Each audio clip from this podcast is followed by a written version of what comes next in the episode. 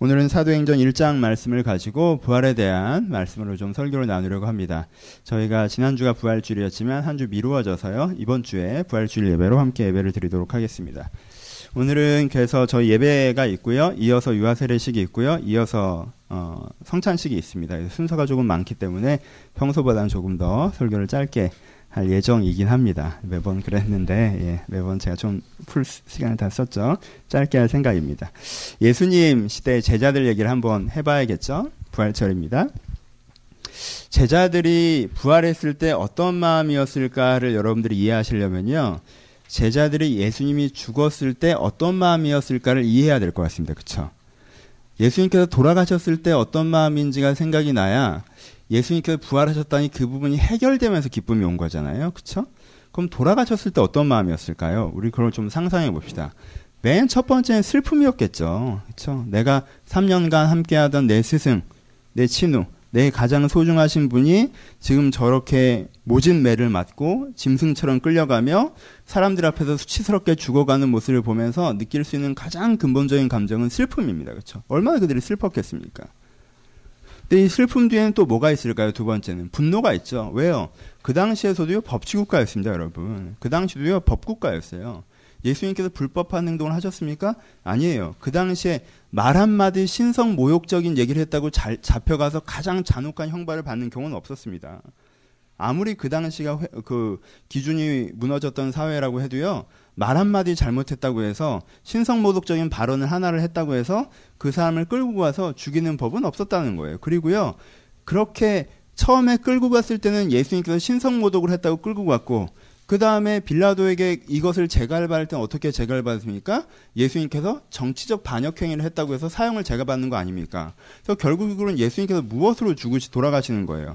지금 로마를 향한 무장 혁명을 일으켰다는 죄목 같은 걸로 지금 돌아가시는 거란 말이에요, 그렇죠?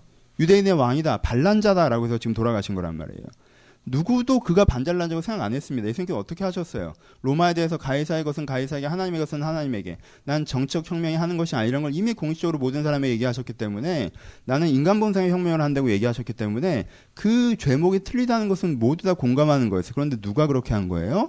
예수님에 의해서 이해관계에 침해되는 바리새인들, 예수님에 의해서 공격당한 그 당시의 종교적인 주도권자들이 자기의 위치를 지키기 위해서 그들을 공격한 거 아닙니까? 예수를 공격한 거 아닙니까? 이걸 쳐다보고 있는 제자들의 입장에 얼마나 큰 부당함을 느낍니까? 부당함을 볼때 사람들의 마음에 느껴지는 건 뭐예요? 분노죠. 이런 부당한 일이 있나? 어떻게 이럴 수가 있느냐라는 분노를 느끼는 것이 제자들의 두 번째 마음일 것입니다. 제자들의 세 번째 마음은요. 제자들의 세 번째 마음은요, 두려움입니다. 왜요? 어, 어떻게 저럴 수 있는가라고 하는 일이 너무 당연하게 행해졌잖아요. 그리고 그 당연하게 행해진 것으로 예수님도 그렇게 비참하게 돌아가셨단 말이에요. 그럼 그 권력의 칼이 누구를 향하겠어요? 나를 향하겠죠. 이게 슬프고 화나는데 무서워요. 얼마나 복잡한 심정인지 아시겠어요? 슬퍼요. 화가 납니다. 근데 저 칼에 나도 당할까봐 무서워요. 숨어 있습니다. 두려운 거예요. 나도 저런 지경을 당할까봐. 숨습니다. 두려워요. 네 번째 느끼는 감정은 뭡니까? 그렇게 감정을 느낄 때 나타나는 감정은 무력감이죠. 그쵸? 무력감이라는 게 뭐예요?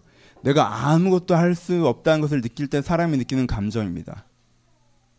내가 슬프고 화나고 두려운데 할 수 있는 게 없어요. 그럼 이때 사람은 더 힘들어집니다. 그렇죠? 슬프고 화나고 두려운데 할 수 있는 게 없어요. 이걸 해결할 수가 없다는 거예요. 어떻게 해결을 합니까? 예수님이 지금 십자가에 달려 돌아가시는데 거기서 뛰쳐나가서 그 십자가를 붙잡고 끌어내릴 수가 있습니까? 예수님께서 매맞으면서 끌려가시는데 거기서 가서 나를 대신 때리시오라고 달려들 수가 있습니까? 제세 대제사장한테 달려가서 네가 이럴 수가 있느냐고 소리를 지를 수가 있습니까? 아무것도 할 수가 없어요. 아무것도 할 수 없이 골방에 숨어 있단 말입니다. 이때 사람들이 느끼는 무기력함. 여러분, 분노보다 무거운 게 무력감입니다. 사람들이 무력감을 느낄 때는요, 아무것도 하지 못해요. 멈춰버린다는 거예요. 무기력함, 무력감을 느낍니다. 그 다음에 느끼는 감정이 있죠. 그 다음에 느끼는 감정이 뭐냐면요. 실망입니다. 왜? 예수님이 그렇게 죽을지 몰랐잖아요. 그럼 어떻게 출발하는 겁니까? 바리새인들이 못되는 사람들이란 거 몰랐어요? 로마 권력이 대단하다는 거 몰랐습니까? 아니요. 이 제자들은 그런 거 다 알았어요. 로마 권력은 대단하고요. 그 무력은 우리가 어떻게 할 수 있는 무력이 아니고요. 그리고 이 바리새인들도 왜곡된 사람들이고 형주기적인 사람들이라는 걸 다 알았어요. 그걸 몰랐던 게 아니에요. 그걸 알았지만 세상이 이 모양이다라고 하고 참고 살았던 거예요, 제자들은. 근데 예수님께서 뭐라고 그랬어요? 이 세상을 바꾸겠다고 했잖아요. 나를 따르라고 했단 말이에요. 그래서 이 세상을 뒤집어 엎겠다고 했단 말이에요. 내가 너를 사람 닦는 업으로 만들겠다고 하셨고요. 내가 하나님 보신 메시아라고 하셨고요. 메시아라는 단어가 뭐예요? 그리스도의 단어가. 죄악되고 무너진 세상과 사람들을 뒤집어 엎어서 새로운 세상과 사람으로 만드는 게 메시아 아닙니까? 내가 이 로마의 정치 권력, 아니, 이 로마의 군사 권력이 대단해 보이냐? 이 바리새인들의 정치 권력이 대단해 보이냐? 내가 세상을 바꿀 것이다. 회개하라. 천국이 가까웠다라고 하셨단 말이에요. 그걸 듣고 따라간 거예요. 그걸 보고 따라간 거란 말이에요. 세상이 그지 같다는 걸 몰랐던 게 아니에요. 그 그지 같은 세상을 예수는 바꿀 수 있다라는 걸 믿고 따라갔단 말이에요.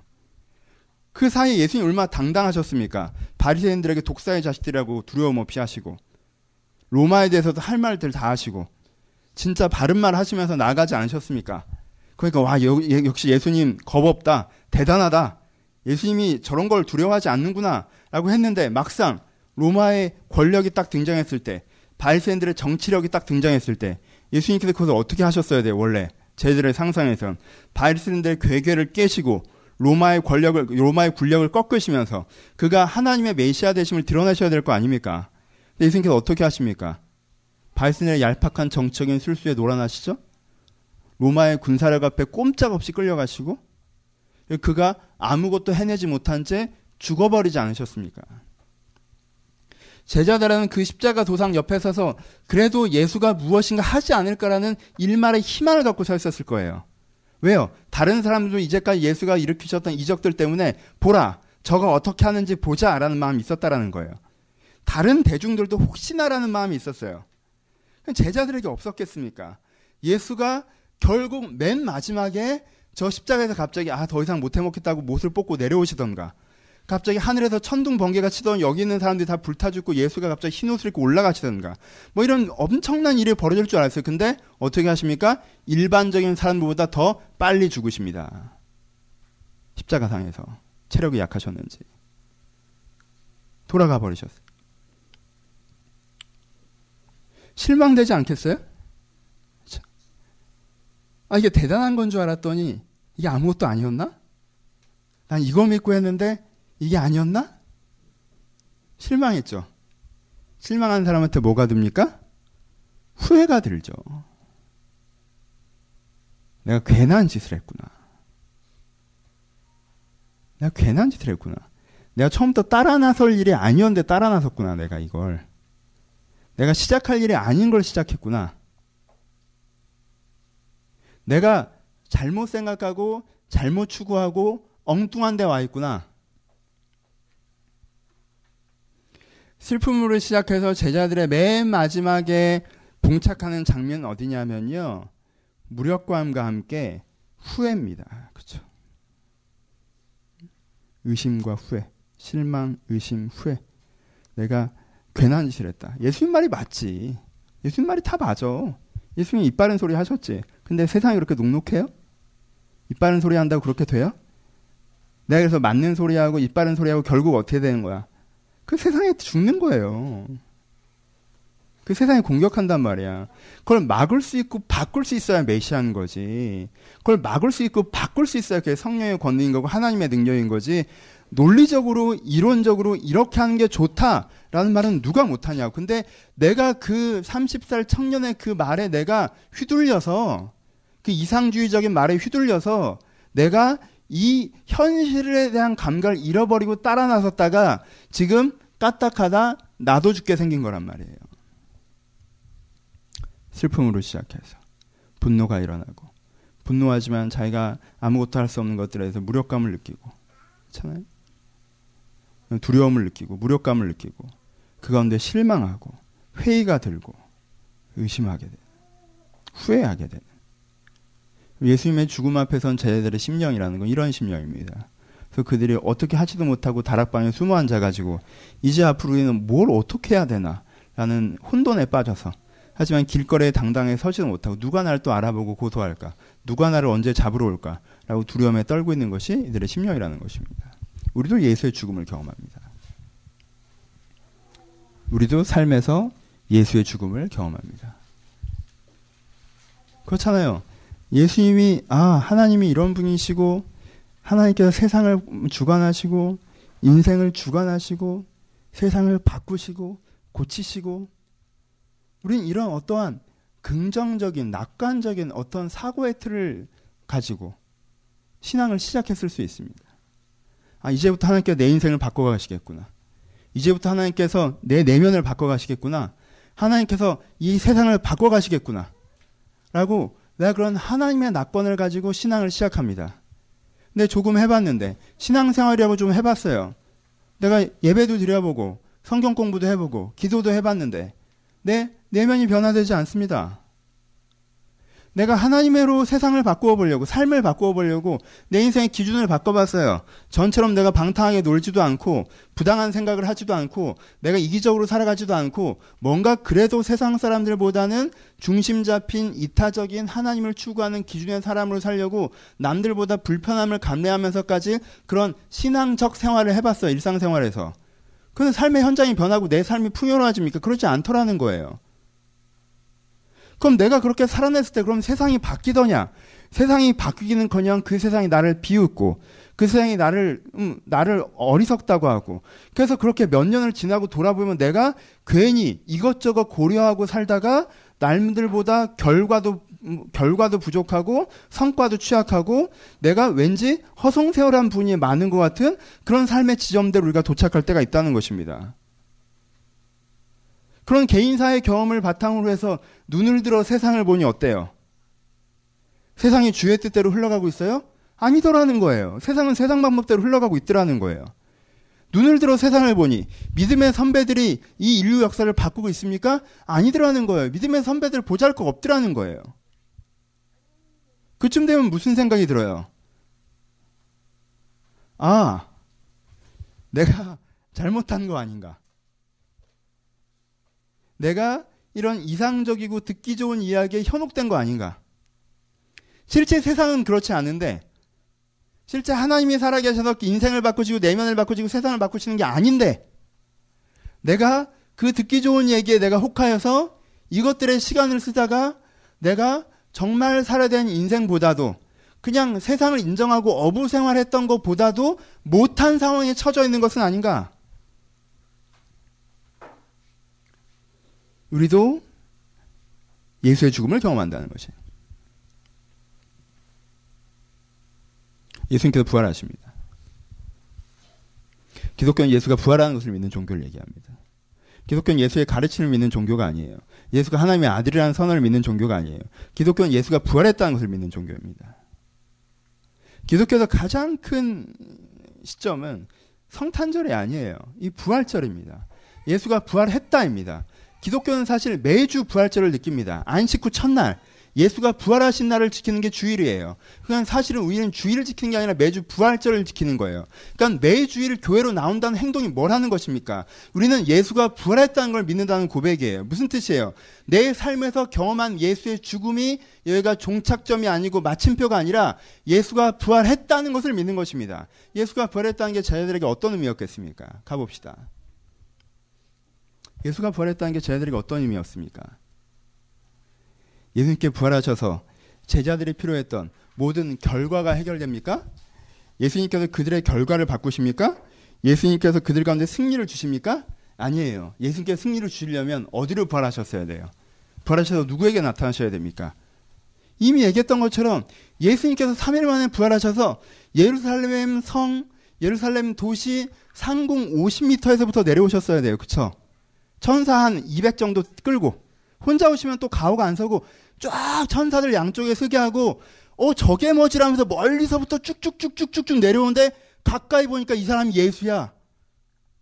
그래야 승리잖아요. 그래야 엄청난 부활인 거 아니에요. 그때면 사람들이 어떻게 하겠습니까? 제자들 찾아다니겠죠. 니들이 맞았다. 그렇죠? 그래서 제자들이 나와서 바리새인들 다 꿇어. 옷 벗어 니네. 네 어떤 성직자도 아니야. 땅 파먹고 살아. 네가 어부해. 내배너 줄게. 네 집은 내 거고. 이렇게 뭐가 승리의 변화가 있잖아요. 그렇잖아요? 그리고 그 천군 천사들과 쫙 함께 한 다음에 얘기하는 거죠. 로마 군인들에게. 싸울래 갈래? 갈게요. 가고. 이래야 승리의 부활이잖아요. 여러분 오해하지 마세요. 많은 사람들이 예수가 부활하셨다고 하시면요. 예수가 승리하셨다고 하면요. 아, 그래. 내 문제가 다 해결되는구나. 이런 식으로 생각해요. 여러분 제자들의 문제가 해결됐습니까? 예수님께서 어디로 부활하셨어요?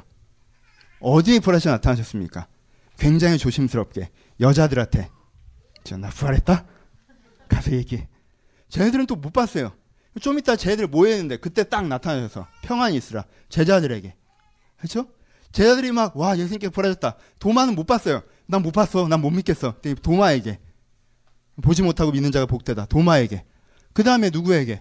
그 다음에 진짜 열심히 따라다녔던 애들 몇백 명 모아놓고 거기서 지금 여기가 맨 마지막으로 그쵸?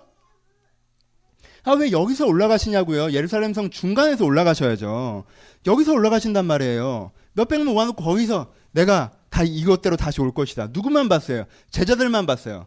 이게 승리의 선언이에요? 아니에요. 사람들이 제자들만 안 믿습니다. 무슨 소리야 이게? 바리새인들 권세가 안 깨집니다. 로마의 폭정은 그대로 있습니다. 여러분 예수님께서 승리로 부활하신 게 아니에요. 예수님께서 회복으로 부활하셨습니까? 내가 너희와 함께 있다. 내가 부활했다. 걱정 마. 내가 죽은 줄 알았지? 나 안 죽었어. 그러니까는 걱정 말고 이제 또 나랑 같이 다니자. 이제 어디 갈까? 갈릴리 갈까? 또 언제 죽었냐는 듯이 제자들 데리고 또 돌아다니면서 설교하시고 안진뱅이 이렇게 세우시고 눈먼 자 고치시고 회개하러 천국이 가까웠다 얘기하시고 이렇게 전처럼 해주셨어요? 예수님 잠깐 나 부활했다고 가셨어요. 여러분 돌아가셨다라는 의미의 죽음이라면요 예수님께서는 돌아가셨어요. 그렇잖아요. 예수님께서 돌아가 정확하게 예수님께서 돌아가셨잖아요. 돌아가셨습니다. 돌아가셨다고요. 죽었다고요. 우리가 함께하지 않는다는 의미에서 예수님께서는 죽었단 말이에요. 돌아가셨어요. 누구만 남겨졌습니까? 어제까지는 누구 믿고 다녔어요? 예수 믿고 다녔어요. 여러분, 이전까지 제자들은요, 스텝이었어요, 스텝. 예수님께서 뭐 하셨어요? 예수님께서 설교하시고, 예수님께서 병자 고치시고, 이런 거 하셨어요. 제자들은 뭐 했어요? 제자들은 줄 세웠습니다. 이 교회 비교할 데가 없네. 왜냐면 이 교회는 나, 내가 스텝이라. 청소도 내가 하니까 뭐, 나 장판도 내가 다 깔아가지고 이거 뭐 내가 비교할 데가 없는데, 누군가 저걸 하는 사람 따로 있는 거예요. 세팅은 누가 해놓으면, 목사가 와서 뭐 하는 거예요? 설교하고 세례주고 이런 거 목사가 하는 거란 말이에요. 그렇잖아요. 그러니까 쟤네들은 그 전까지 뭐 한 거예요? 스텝이었어요. 여러분 여기서 교회 봉사하시면서 교회 청소하고 뭐 키보드 설치하고 성찬기 따르고 이런 거 하다가 그래 너 이제 오랫동안 스텝 했으니까 이제 어떻게 하는 줄 알겠지? 그럼 네가 설교해라 할 수 있어요? 할 수 있다고 하면 어떡하지? 내가 내가 나만 할 수 있는데 어려울 거예요 생각보다 나처럼 안 보고 하는 건 더 어렵다? 에? 이거 어렵단 말이에요 어렵지 않아요? 그렇단 말이에요. 근데 제자들이 예수님께서 부활하신 다음에 옛날처럼 예수님께서 주도하시고 제들은 따라다니기만 하면 됐어요? 아니에요. 예수님은 가버리셨어요. 이제부터 누가 해야 돼요? 제자들이 병자를 만나야 돼요. 제자들이 설교해야 돼요. 내가 직접 바리새인들의 핍박과 대면해야 돼요. 내가 공회로 잡혀가야 되고요. 내가 로마인에게 끌려가야 되고요. 그렇죠? 그러니까 예수의 부활이요. 복원의 부활이 아니었어요. 동행의 부활이 아니었단 말이에요. 아, 아유, 큰일 날 뻔했네. 예수님께서 사라져서 내가 이제까지 끌려다니다가 예수님이 다 해주고 난 따라만 다녔는데 이젠 내가 해야 되는 줄 알았다가 이젠 다시 예수님이 하시는가 보다. 그게 아니라는 거예요. 많은 사람들은 예수 부활을 이런 동행의 부활, 복원의 부활로 생각합니다. 예수님께서 부활하셨습니다. 그러니까 내 인생 죽게 되려니 주가 알아서 하시오. 난 내 인생 스텝입니다. 몇 시 어디까지 갈까요? 어디서 무슨 말을 할까요? 사람들한테 어디로 모이라고 할까요? 내가 뭘 치워 놓을까요? 뭘 정리해 놓을까요? 그럼 예수님께서 알아서 하시겠죠. 난 내 인생의 스텝이고 당신이 내 인생의 주인이십니다. 당신이 내 인생을 다 하십시오. 난 스텝으로 해야 되는 기본적인 업무만 처리하면 중요한 거, 내 인생의 중요한 사람을 만나게 하시고 내 내면을 새롭게 하시고 날 통해서 세상이 바뀌게 하시는 거, 그건 당신이 하시겠죠. 우린 부활의 예수를 자꾸 이렇게 생각합니다. 여러분, 제자들도 아니었어요. 제자들이 부활의 예수를 맞았을 때 그가 공징제를 맞춰서 예수가 맞았다는 걸 세상에 선포하며 승리자로 오신 것도 아니고 그가 부활하신 다음에 우리와 쭉 함께 하시면서 이제까지처럼 내 인생의 여러 가지 업무들을 그가 처리하셨던 게 아니라는 거예요. 예수의 부활은 제자들 가운데 자기의 부활하심을, 자기의 살아있으심을 보이시고 떠나신 부활이었어요. 예수의 부활에 제자들이 갖는 의미는 그럼 뭡니까? 여러분들은 이런 부활을 보면, 아니, 이대로 가면 어떻게 해? 라고 하실 사람들은 아니십니까? 이런 부활을 보면, 아니, 왜 여기서 나타나세요? 좀 따라와 봐요. 시장으로 가서 우리 이거 다시 합시다라고 할 사람들은 아닙니까? 제자들이 봤던 부활은 무엇이죠? 그럼 제자들이 봤던 부활의 의미는 딱 한 가지밖에 없습니다. 뭐예요? 제자들이 봤던 부활의 의미는 하나, 확신이에요. 뭐에 대한 확신? 아, 내가 틀리지 않았구나. 누구 앞에서? 하나님 앞에서. 예수가 이렇게 죽었다는 것을 하나님께서 높이시는구나. 잘하였다 칭찬하시는구나. 예수의 살아계신과 부활하신과 권세로 나타나심을 통해서 선언되는 건 뭐예요? 이 세상에서는 어땠는지 모르겠지만 이 세상 이면의 세상, 진리의 세상, 영원한 세상, 천국에서는 뭐가 맞다는 거예요? 예수가 맞다는 거예요. 무슨 뜻이에요? 그러니까 예수가 맞았다는 것. 우리가 맞았다라는 거예요. 지금 당장 바리새인들이 더 세서 우리를 죽였건 우리를 핍박하건 우리를 어떻게 하건 힘센 놈이 맞는 게 아니라 우리가 맞았다라는 거예요. 하나님 앞에서. 다른 사람들은 예수가 죽었기 때문에 봐 예수는 실패했어. 예수가 틀렸어라고 얘기하고 싶어 한다는 거예요. 삶의 어떤 한 지점만 보고 그 지점에서 성공적이면 맞고 성공적이지 않으면 틀린 게 아니지 않습니까? 그렇지 않아요? 여러분, 6.25 때 내가 그리스도를 부인하지 않고 버티고 버티다가 자식을 하나님 품에 올려보내고 자기가 옥고를 치르고 그런 그 사람이 틀린 거예요? 일제시대 때 신사참배 하라고 해서 다들 신사참배 하는데 나는 그렇게 못하겠다라고 쫓겨다니고 쫓겨다니고 쫓겨다니다가 잡혀 들어가는 게 잘못한 거예요? 도시락 폭탄 던지고 독립운동 하겠다고 막 이러다가 고생하고 힘들게 살고 자기 자식들도 못 돌본 게 잘못 산 거예요? 우리는 인생의 한 지점에서 지금 성공적이냐 지금 성공적이지 않느냐를 가지고 맞냐 틀리냐를 얘기하고 싶어 한다는 거예요. 근데 예수의 부활은 뭘 선언하는 거예요? 예수님께서 맞았다라는 걸 선언하는 거예요. 지금 오늘 예수님께서 십자가 달려 죽었다는 장면이 아니라 마침내 하나님 앞에서 최종적으로 하나님 앞에서 이 진리의 세상에서 진리 앞에서 예수가 맞았고 우리가 맞다라는 선언을 하는 것이 예수의 부활의 첫 번째 의미입니다. 그렇죠? 예수 부활의 두 번째 의미는 무엇입니까? 된다는 거예요. 그렇죠?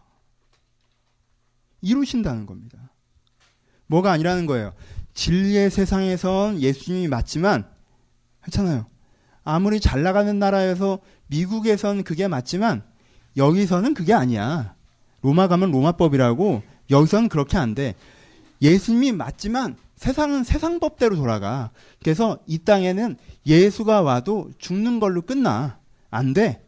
그건 죽은 다음에 하나님의 법대로 되는 거지 이 땅은 그렇게 안 돌아가 라고 얘기하지 않는다는 거. 왜요? 예수님께 어떻게 선언하십니까? 내가 십자가에 달린 게 실패한 거다? 내가 십자가에 달린 게 실수한 거다? 내가 십자가에 달린 게 무능한 거다? 무기력한 거다? 아니, 내가 원래 십자가에 달리려고 했다라는 거. 왜? 너희들은 나를 공격하고 너희들은 나를 미워해도 나는 죽기까지 너희를 떠나지 않는다는 너희들을 향한 피 흘림의 사랑을 선포하려고. 나는 설교하는 것이고 난 메시지를 전한 것이고 난 계시를 전한 것이고 하나님의 마음을 너희가 전한 거야. 그게 제일 중요한 거야. 왜? 예수님께서 이 세상을 치유하시는 치유자라는 건 이미 선포하셨고 예수님께서 무엇이 맞다라고 된 진리도 이미 설교하셨어요. 그러니까 내가 이 땅에 너희가한테 해야 되는 마지막 가장 중요한 선언이 뭐냐면 나는 너를 사랑한다는 선언을 해야 되는데 그 사랑을 뭘로 선언하셨다는 거예요? 십자가에 죽으심으로 선언하신 거라는 거예요. 그러니까 우리가 오해한 거, 제자들이 오해했다는 거예요. 아, 예수님이 맞긴 한데 안 됐던 게 아니라 예수님께서 해야 한 그것을 하셨던 거구나. 근데 우리는 왜 그게 실패했다고 생각했어요? 왜 그게 실패했다고 생각했어요? 그거 불편하니까. 그거 고생스러우니까. 그러니까 결국 문제가 뭐였다는 걸 제자들이 느낀 거예요. 아, 내 눈이 틀렸구나라는 거죠. 내 시각이 틀렸다는 거죠. 쟤들의 시각이 어땠다는 거예요. 성공적이고 편안하냐의 시각으로 보니까 예수 사역이 안 보였다라는 거예요. 성공적이고 편안한 시작으로 보니까 예수가 실패한 것 같고 예수가 틀렸던 것 같은 것이지 이 내 눈이 죄된 시선이었구나. 이 내 눈이 이기적인 시선이었구나. 아, 부활하신 예수 그리스도를 만나니 예수가 말씀하신 것이 맞았고 예수가 하셨던 것이 옳았구나. 그래서 나도 저 맞음과 이 오름을 가지고 이 일들을 해나가야겠구나라는 결의가 확신으로 그에게 주어진다라는 것입니다. 이게 제자들이 받은 부활의 의미입니다. 여러분, 제자들은요, 어떤 환경적인 도움도 받지 못했습니다. 그렇지 않습니까? 바리새인들은 여전히 제자들을 핍박했습니다. 로마도 여전히 제자들을 핍박했고요. 그들을 도울 수 있는 사람들은 없었습니다. 성령과 함께 예수의 주신 그 성령과 함께 그들이 해나간 거예요. 우리에겐 예수의 부활이 있습니까? 우리는 예수의 부활을 믿으십니까? 믿고 있습니까? 부활을 믿으십니까? 여러분 예수님을 믿는다는 의미는 교회에서는 굉장히 다중적으로 사용됩니다. 그렇죠? 여러분 예수 믿으시죠? 예, 예수 믿어요라고 할 때 굉장히 다중적인 의미로 사용돼요. 그 의미가 틀렸다는 게 아니에요. 하지만 그 의미는 나름대로의 단계가 있습니다. 첫 번째, 예수님 믿으십니까? 예수 믿어요라고 얘기할 때 교회에서 쓰이는 첫 번째 의미는 뭐냐면요. 난 막연하게나마 신이 있다는 걸 인정합니다라는 의미로 얘기해요. 그렇죠? 예수 믿어요? 아, 저 예수 믿어요. 기독교 문화에 있는 사람은요. 신이 있다는 걸 인정한다는 말을요. 예수를 믿는다고 표현합니다. 그렇죠? 그거 하나예요, 그냥. 예수 믿으십니까? 예수 믿습니다. 저는 신이 있다라고 인정합니다. 저는 죽음의 끝이라고 생각하지 않아요. 거의 분명히 신이 있고 이, 이 세상 이후에 영원한 세계가 있다라고 믿어요. 막연한 내세의식, 막연한 신인식 이걸 예수 믿는다고 얘기하는 사람이 있습니다. 두 번째, 이거보다 조금 더 강하게 예수 믿는다는 의미는 무엇입니까? 예수의 예수가 평범한 사람이 아니라 예수가 하나님의 아들, 그가 신이셨다. 예수가 신적 존재였다는 걸 믿는다고 얘기하는 게 예수 믿음의 두 번째 의미입니다. 그렇죠? 예수가 신적 존재였다고 나는 믿는다. 하나님의 아들이었다고 믿는다. 다른 표현으로는 예수, 예수 가 하나님의 계시로서 우리 가운데 오셨다는 걸 믿는다. 하나님께서 예수를 통해서 우리 가운데 말씀하셨다는 걸 믿는다라는 뭐예요? 계시에 대한 믿음이죠. 하나님이 계신데 하나님이 계세요. 하나님이 살아 계신데 그 하나님이 예수를 통해서 우리 가운데 뭔가 가르쳐 주셨어요. 깨닫게 하셨어요. 말씀하셨어요. 그걸 믿어요라는 게 예수의 계시됨. 계시를 믿는 거예요. 말씀을 믿는 거예요. 그렇죠? 이걸 예수 믿는다고 얘기해요. 예수 믿는다는 걸세 번째 의미는 무엇입니까? 예수의 가르침을 믿는다는 거예요. 예수의 가르침, 산상순을 믿는다는 거예요. 아, 내 멋대로 살아가는 건 잘못된 것 같아요. 이기적인 건 문제인 것 같아요. 진리를 추구하는 게 맞는 것 같아요. 사람을 사랑하는 게 맞는 것 같아요. 그게 인생의 대답인 것 같아요. 예수가 가르쳐 준 게 맞아요. 내 마음대로 죄성으로 살아가면 안 돼요. 이기적으로 살아가면 안 돼요. 내 멋대로 내 뜻대로 내 힘으로 살아가면 안 돼요. 하나님께서 예수님을 통해서 가르쳐 주시는 것. 내가 진리를 추구하며 살아가야 되고 사람을 사랑하며 살아가야 된다라고 얘기하는 예수님의 말씀, 가르침을 믿는 거죠. 뭘 믿는 거예요? 진리를 향한 믿음이죠. 그렇죠? 맨 처음에는 신존재의 믿음이고요. 그 다음엔 계시의 믿음이고요. 그 다음엔 진리의 믿음입니다. 그렇죠? 세 번째는 뭐에 대한 믿음이에요? 그가 나를 위해 십자가를 돌아가셨다는 것들에 대한 믿음이죠. 뭐예요? 그가 나를 사랑한다는 것에 대한 믿음이에요. 그렇죠? 신이 어떤 계시적인 개념을 진리의 개념을 우리한테 가르쳐 주는 존재가 아니라 하나님은 신은 우리를 사랑한다라고 믿는 게 뭐예요? 십자가를 믿는 거예요. 십자가의 죽음을 믿는 거예요. 그러니까 그렇죠. 이것도 예수 믿는다고 얘기해요. 그 다음이 뭡니까? 그 다음이 뭐예요? 부활을 믿는 거죠. 부활을 믿는다는 건 뭐예요? 예수가 가르쳤던 그 가르침이 하나님의 사랑을 통해서 우리 가운데 성취될 수 있다는 걸 믿는 거죠. 그렇죠? 소망의 믿음이에요. 예수를 믿는 건. 이 부활을 믿는 건. 부활을 믿는 건 소망을 믿는 겁니다. 부활을 안 믿는 사람, 예수를 믿는데 부활을 안 믿는 사람들은 어떤 사람들이에요? 예수님의 가르침이 진짜 맞아요. 정말 맞는 얘기. 이 말이 난 정말 맞다고 생각해요. 근데 그게 안 된다는 거예요. 세상에선. 그쵸? 하나님이 나를 사랑하신 건 정말 감사해요. 그 사랑에 내가 감격합니다. 근데 그 사랑을 내가 받는 건 좋지만 그 사랑을 내가 누가 탈 생각은 없다라는 거예요. 모범이라고 하면 부담된다는 거예요. 날 위해 죽으신 건 감사한데 모범인 건 부담되는 거. 그냥 예수 십자에서 나를 사랑하시니까 죽은 다음에 나 좋은데 데려가시는 정도, 요 정도로 어떻게 안 되겠냐는 거. 그건 뭐예요? 믿음이 있는 거 예수 믿는 거면 되고 예수 안 믿는 거라고 얘기하지 마세요. 그럼 어려워져요. 막연한 신이 또 예수를 믿다고 표현해요. 한국교회에서는.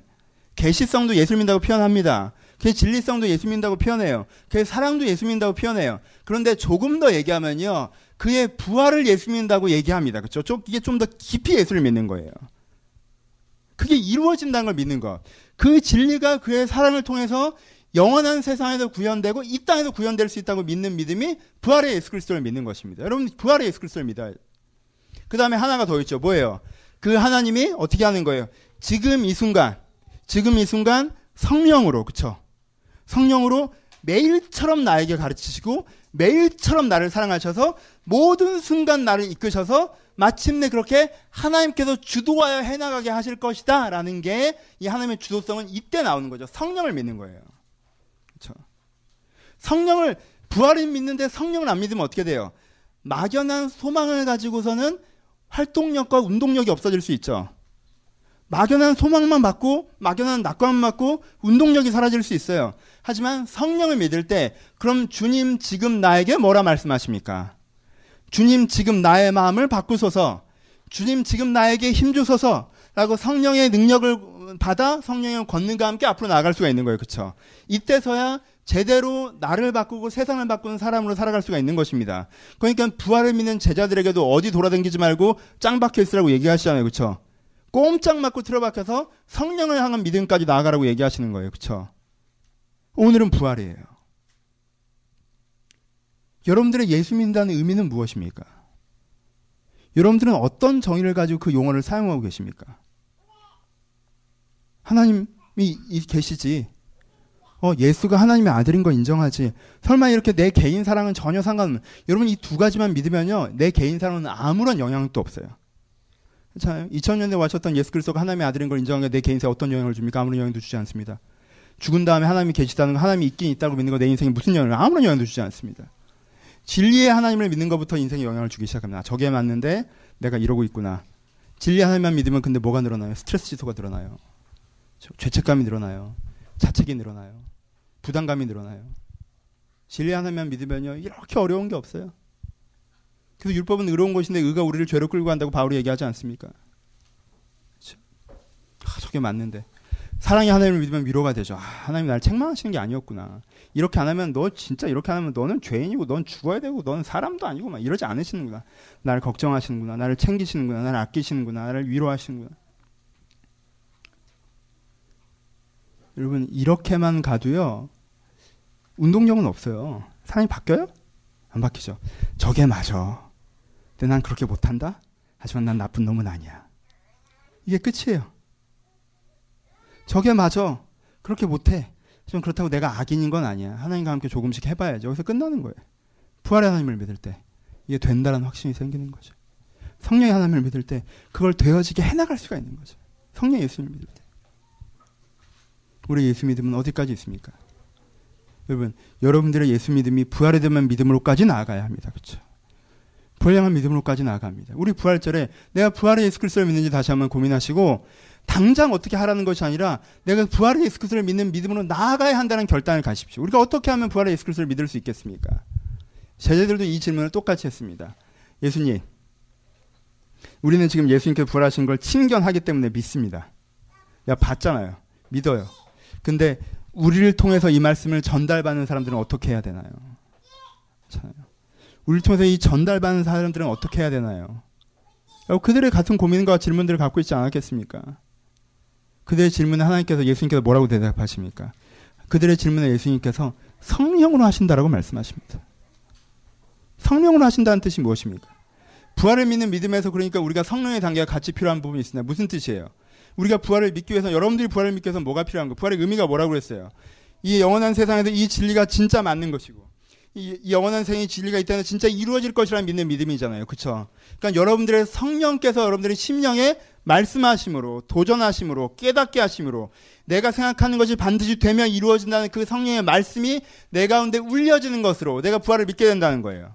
두 가지가 동전의 양면처럼 같이 흘려갑니다. 여러분들은 객관적인 2000년 전에 예수님께서 부활했다는 사실을 인정하는 것들을 통하여서 왜? 그것을 믿고자 하는 거니까 그것이. 2000년 전 예수 그리스도의 부활했다는 사실을 인정하는 것들을 통해서 그렇다면 오늘도 예수가 승리하셨을 텐데 승리하시고 계실 터인데 그 되심과 그 맞은 과 됨을 나에게 보이소서라고 그 객관적인 사실을 인정하는 것부터 오늘의 부활로서 나아갈 수도 있습니다. 또 하나, 하나님 정말 주님께서 살아계시고 이것이 맞습니까? 이것이 맞는다면 이루어질 텐데 이루어집니까? 하고 얘기할 때 성령께 여러분의 심령에 강권하시고 도전하시고 여러분 영을 깨우쳐 주신 것을 통해서 이렇게 살아계시는 영의 권세를 내가 맛보아니 2000년 전 예수가 부활하신 게 확실하겠구나라고 얘기하고 내가 여기서부터 거기로 갈 수 있어요. 그리고 결국엔 두 가지 믿음이 생긴 거예요. 예수님께서 부활하셨고 그 부활하시는 예수님께서 지금도 우리와 함께 부활의 영으로 함께 하신다는 그 믿음으로 갈 수가 있는 것입니다. 그러 결정이 필요하겠죠. 난 안 믿기는데요. 아 여러분 이건 아니고 믿고자 해야죠. 그렇죠? 믿고자 해야죠. 결정이 필요한 겁니까? 어떤 결정이 필요해요? 오늘 여러분들 이쪽에서 실존에서부터 시작하시려면 이것이 된다라는 것, 이것이 이루어진다는 걸 내가 아 내가 성경으로 말씀을 들어서 믿고자 하는데 믿지 못하는 주 하나를 알게 하고 믿고 깨닫게 하시라고 여러분들 기도하시면 여러분들이 여러분의 하나님께 여러분들의 삶 가운데 여러분의 심령 가운데 말씀을 여러분들 응답하실 것입니다. 응답하실 거예요. 부활에 대한 믿음은 그렇게 점점 쌓여가는 것이지만 점점 더 커져가는 것입니다. 내 안에 내 삶 가운데 내 내면 가운데 역사인 그 부활의 능력을 경험함으로써 더욱더 커져가는 거예요. 그렇죠? 아니면 여러분들이 조금 더 이성적인 쪽에 좋아하는 사람이면 객관적인 사실을 인정 그냥 결정하는 겁니다. 예수님께 부활하셨다고 내가 인정한다. 내가 성경을 인정한다. 믿는다. 그러면 이렇게 하셨을 것이다 이미. 그것이 우리가 이루어지길 바란다라는 추구적인 기도로 나가는 거죠. 여러분의 성향 따라서 하세요. 취향 따라서 하시고 어떤 방식으로든 부활을 추구하실지도 모르겠어요. 하지만요 아무것도 안 하면서 부활에 대한 믿음이 생겨나를 기대하지 마십시오. 아무것도 안 하면서 부활에 대한 믿음이 생겨나를 기대하지 마세요. 내가 부활에 대한 믿음을 추구하며 나가야 합니다. 알고자 합니다. 깨닫고자 합니다. 여러분, 무슨 연예인들을 알려고 해도 좀 더 노력이 필요해요. 여러분들 그런 거 알아요? 걸그룹 뭐 차트 이런 거 알아요? 노력이 필요해요.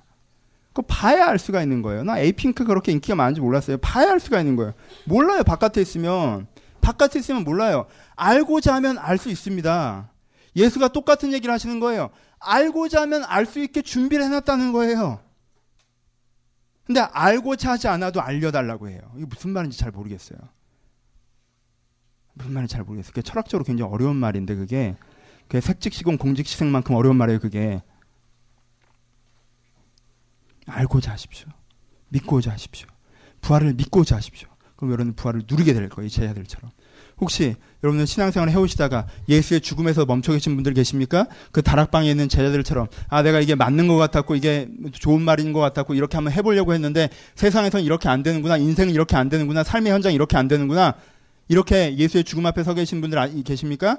예수님의 죽음 앞에 서 있는 사람들의 가장 큰 문제는 뭐냐면요. 이게 된다는 걸 현장에서 보이세요. 그럼 내가 믿을게요라고 얘기하는 거예요. 무슨 뜻이에요? 예루살렘 성 꼭대기에서부터 내려와봐요. 그럼 내가 믿을게라고 얘기하는 거예요. 살아서 나랑 같이 돌아다니면서 내 문제를 다 해결해줘요. 그럼 내가 믿을게라고 얘기하는 거예요. 여러분들은요. 그렇게 얘기하신다면요. 이 현장에 있었어도 부활하신 예수 그리스도는 안 믿었을 사람이란 뜻이에요. 이렇게 나타나는 건 됐고 예루살렘 상공에서 내려와봐. 그럼 믿을게라고 얘기할 사람들이라는 거예요. 여러분 예수의 부활이라고 하는 이 제자들이 제자들이 예수를 어, 어, 예수를 저주하고 그랬던 게 어리석어 보입니까? 이 제자들이 얼마나 믿음이 있습니까? 그는 그가 부활하신 것을 보기만 하고도 이게 맞았다는 걸 확신하고 이것이 되어진다는 걸 확신하며 그것을 위해 자기의 생명과 영혼과 인생을 걸고 살아갔습니다. 그건 여러분들이 선택하는 거예요. 내가 제자가 될 것인가, 제자가 되지 않을 것인가. 제자 됨을 선택하십시오. 부활의 제자됨을 선택하십시오. 초기에 예수님을 따라다녔던 사람들, 예수가 병 고쳐주니까 신기해서 내 병도 고쳐주겠다고 따라다녔던 사람들, 예수 앞에 사람들이 우 모이니까 따라다녔던 사람들, 와, 이 무브먼트 속에 들어가니까 이 공동체가 너무도 새롭고 뭔가 세상을 바꾸는 사람들이라는 모임이 되게 먼저 자부심이 느껴진다. 그래서 따라다녔던 사람들. 예수님이 하셨던 말이 마음에 들었다. 아, 참 저게 정확한 해석이야. 구약 이상 바리새인들이 이상하게 가르쳤는데 저가 하는 말은 권위가 있다. 저가 하는 말이 정확한 해석이다. 저 말씀이 맞다. 이렇게 따라듣던 사람들은요. 예수의 죽음 앞에 다 예수를 떠나갑니다. 누구만 예수 옆에 남습니까? 부활의 그리스도를 본 자들이 예수 옆에 남습니다. 여러분들은 어떤 제자입니까? 기적을 보고 따라다니는 간증거리의 제자입니까? 설교를 보고 따라다니는 이론의 제자입니까? 분위기를 보고 따라다니는 공동체의 제자입니까? 아니면 예수의 부활을 보고 살아가는 영혼의 제자입니까? 내가 예수의 영혼의 제자가 되기를 결정하고 그 부활의 산소망을 내 것으로 갖고 살아갈 때 예수님께서 오늘도 여러분의 삶 가운데 부활하실 것입니다. 그 부활의 권능을 우리가 깨달아야 됩니다. 그 부활의 권능이 우리를 살게 하는 것입니다. 그 부활의 권능으로 살아가셔야 되는 것입니다. 한 가지만 얘기만 더 하고 말씀 마칩시다. 인생에는 네 가지 종류의 삶이 있습니다. 이기적인 성공의 삶이 있습니다. 여러분 이기적이 살아서 잘 된 애들이 있어요. 많아요. 이기적이 살아. 쟤 진짜 나쁜 애인데 잘 됐어. 시편에도 그런 아이들을 그런 사람들을 적어놨습니다. 그 사람들은 자기의 자기의 기대보다 소득이 더 많고 죽을 때도 평안하며 이렇게 기록된 기록들이 있어요. 시편 저자가 그 기록을 적으면서 내가 그 사람을 보고 속 뒤집어져서 하나님을 안 믿었을 뻔했다라고까지 얘기했어요. 어떤 사람들이 있어요. 내가 이기적으로 성공한 사람들을 봐요, 그렇죠? 이기적으로 성공한 사람들. 그리고 세상에는 이기적으로 실패한 애들이 있어요. 지만 알고 살다가 실패한 얘들도 많습니다, 그렇죠? 많아요. 지만 알고 살더니 잘 될 경우들도 많지만요. 지만 알고 살다가 굉장히 교활하지 않으면요. 안 되는 경우가 더 많습니다. 왜요? 자기만 알고 사는 건 적을 많이 만들기 때문에 조금만 틀어지면 아래로 떨어져요. 아, 저거 봐, 저 이기적으로 살다가 잘 안 됐다라는 사람이 있어요. 여러분, 진리대로 살다가 잘 된 사람이 있습니다. 여러분 아십니까? 진리대로 살아서 잘 된 사람들이 있어요. 아, 저 사람이 하나님을 추구하고 가치를 추구하고 진리를 추구하고 바른 방향으로 가더니 하나님께서 저를 축복하셨고 하나님께서 저를 보호하셨고 뭔가 하나님께서 저 인생을 주관하셔서 변화시켜 나가셨구나라는 것들을 경험하게 하는 사람들이 있어요. 그렇죠? 진리대로 했다가 잘 되는 사람들이 있어요. 그리고요. 진리대로 살았는데 안 되는 사람들이 있어요. 예? 진리대로 살았는데 안 되는 사람들이 있어요.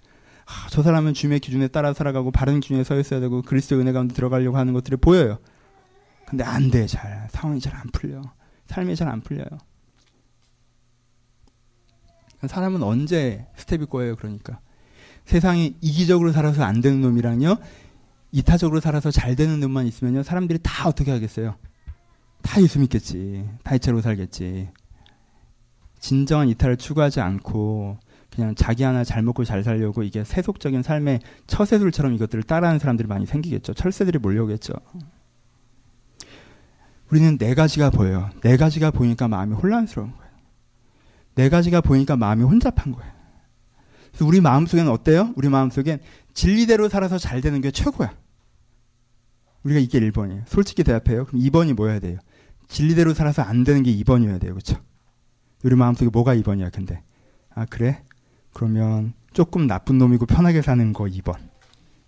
2번. 진, 이기적으로 살아서 괜찮게 사는 거 2번. 진리대로 살아서 이 안 되는 거 그래도 내가 의미라도 있어요. 진리대로 살아서 안 되는 거 3번. 나쁘게 해서 안 되는 거 4번. 내가 지지하는 인생의 순위가 이렇게 돌아간단 말이에요. 내가 지지하는 순위 인생의 순위가 이렇게 돌아가면 내가 3번일 때 속이 뒤집어지는 거예요. 제자들이 지금 그러고 있는 거예요. 성공적이어야 되고 편안한데 편안해야 되는데 그렇게 안 되니까 실패고 잘못되고 이렇게 하니까는 정신이 꼬여버리고 자기 혼자 그렇게 생각해서 머리가 꼬여서 막 답답하고 무기력하고 회의가 들고 막 그렇게 된 거예요.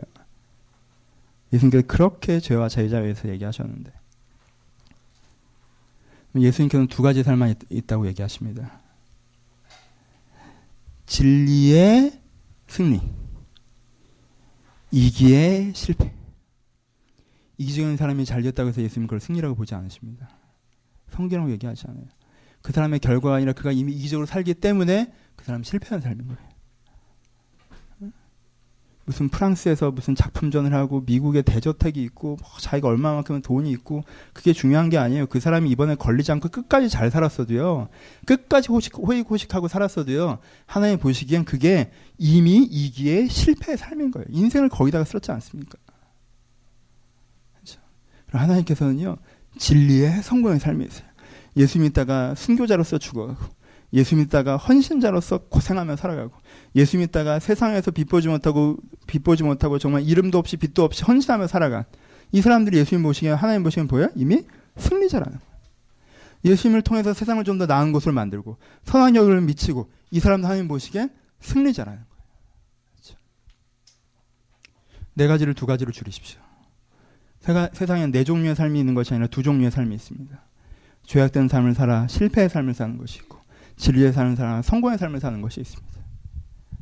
내가 그 진리에 사는 삶을 성공에 사는 사람들 내가 입장에 섰을 때 그때 내게 가장 필요한 게 뭐가 되는 줄 알아요? 그때 내게 가장 필요한 건 부활의 주가 되는 거예요. 그전에는 부활의 주가 필요가 없어요. 왜? 어느 정도 잘 살아야 되니까. 하지만 내가 진리의 방향에 섰는데 이게 돼야 될 거 아니에요. 이게 이루어져야 될 거 아니에요. 내가 호의코식 하는 건 아니더라도 나를 통해서 내 인생과 내 가족과 내 세상이 바뀌어 나가야 될 거 아니에요. 그때부터는 뭐가 제일 중요해요? 부활의 주가 제일 중요해요. 이 부활의 소망이 여러분들의 소망이었으면 좋겠습니다. 말씀을 마치겠습니다.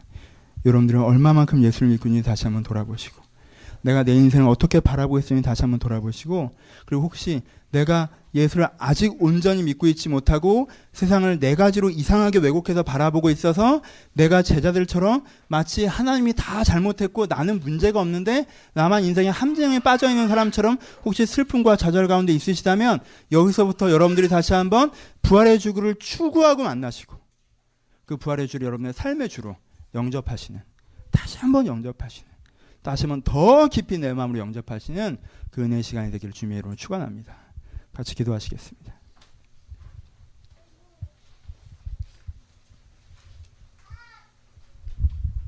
묵상하며 고백하며 들을 말씀을 가시면서 기도하셨으면 좋겠습니다.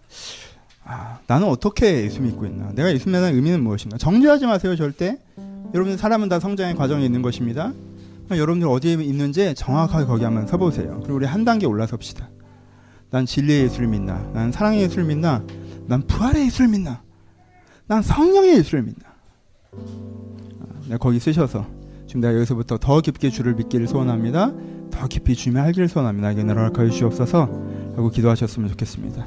한 가지 더 기도하실 때 주여 주님께 이미 부활하신 걸 내가 믿는데 내가 아직 잘 모르오니 부활을 알게 하여 달라고 내가 부활을 알게 하여 달라고 내 마음에 살아나시는 그 부활의 영광을 내가 알게 하여 달라고 이 두 가지 기도 제목 가지고 우리 묵상하시면서 고백하시면서 5분 정도 함께 기도하기를 소원합니다. 기도하겠습니다.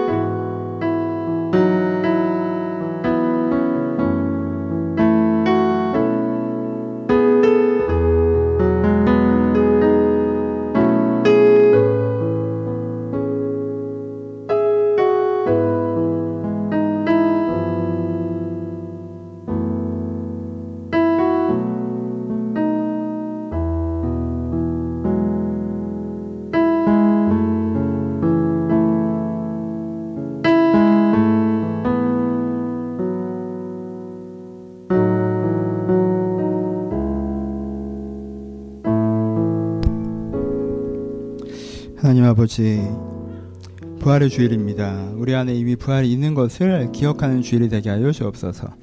아버지, 내가 부활을 믿습니다, 주님. 내가 하나님의, 하나님께서 가르치신 어떤 이론을 믿는 것이 아니라, 하나님께서 나를 그저 사랑하시고 호의를 베푸시다고 하는 그 마음만 믿는 것이 아니라, 하나님의 그 뜻이, 하나님의 그 사랑 안에서 이루어질 것을 믿습니다. 예수가 부활하셨고, 예수가 승리하셨고, 예수의 부활과 승리를 이 세상에서 만들어 가심을 믿습니다. 이 부활의 승리를 믿음으로 말미암아 내가 세상에서 치이고 현실에서 눈이 어지러워질 때 그것에 의해서 내 중심을 갖는 것이 아니라 다시 한번 예수의 힘으로 새 마음과 새 소망을 가져 그것을 향해서 함께 걸어가는 사람들이 될 수 있도록 주님께 각 사람을 축복하여 주옵소서. 하나님 주가 양식되지 않으시면 저의 주가 저의 삶에 공급되지 않으시면 주님의 진리만 붙잡고 주님의 사랑을 믿는 것으로 저희가 걸어갈 수가 없습니다. 오늘도 나에게 소망의 양식, 부활의 양식이 되셔서 내 잃어버린 방향이 다시 한번 새롭게 살아나게 하시고 내 상처받은 심령이 새롭게 치유되게 하시며 내 말라버린 삶의 길에 다시 한번 주님께 생명수를 흐르게 하시는 그 역사 우리 삶 가운데 이루어지게 하여 주옵소서. 아버지 저희가 이 땅에 일어난 일을 여전히 보면서 저희가 안타까워하며 눈물을 흘리고 있는 것도 주님 앞에 고백합니다. 주여 저희가 죽음을 보며 실망하고 원망하고 좌절하고 있는 것을 저희가 봅니다.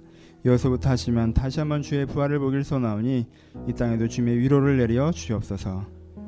이제 우리 주 예수 그리스도의 은혜와 하나님 아버지의 사랑하심과 성령님의 교통하심이 오늘도 주님의 부활을 믿으며 믿고자 하며 주 앞에 나아가는 모든 신명 신명 가운데 이제로부터 영원토록 함께 있을지어다. 아멘.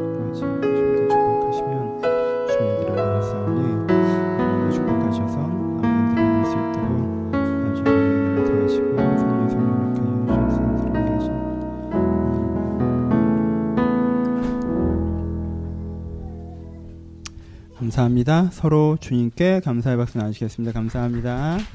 네, 감사합니다.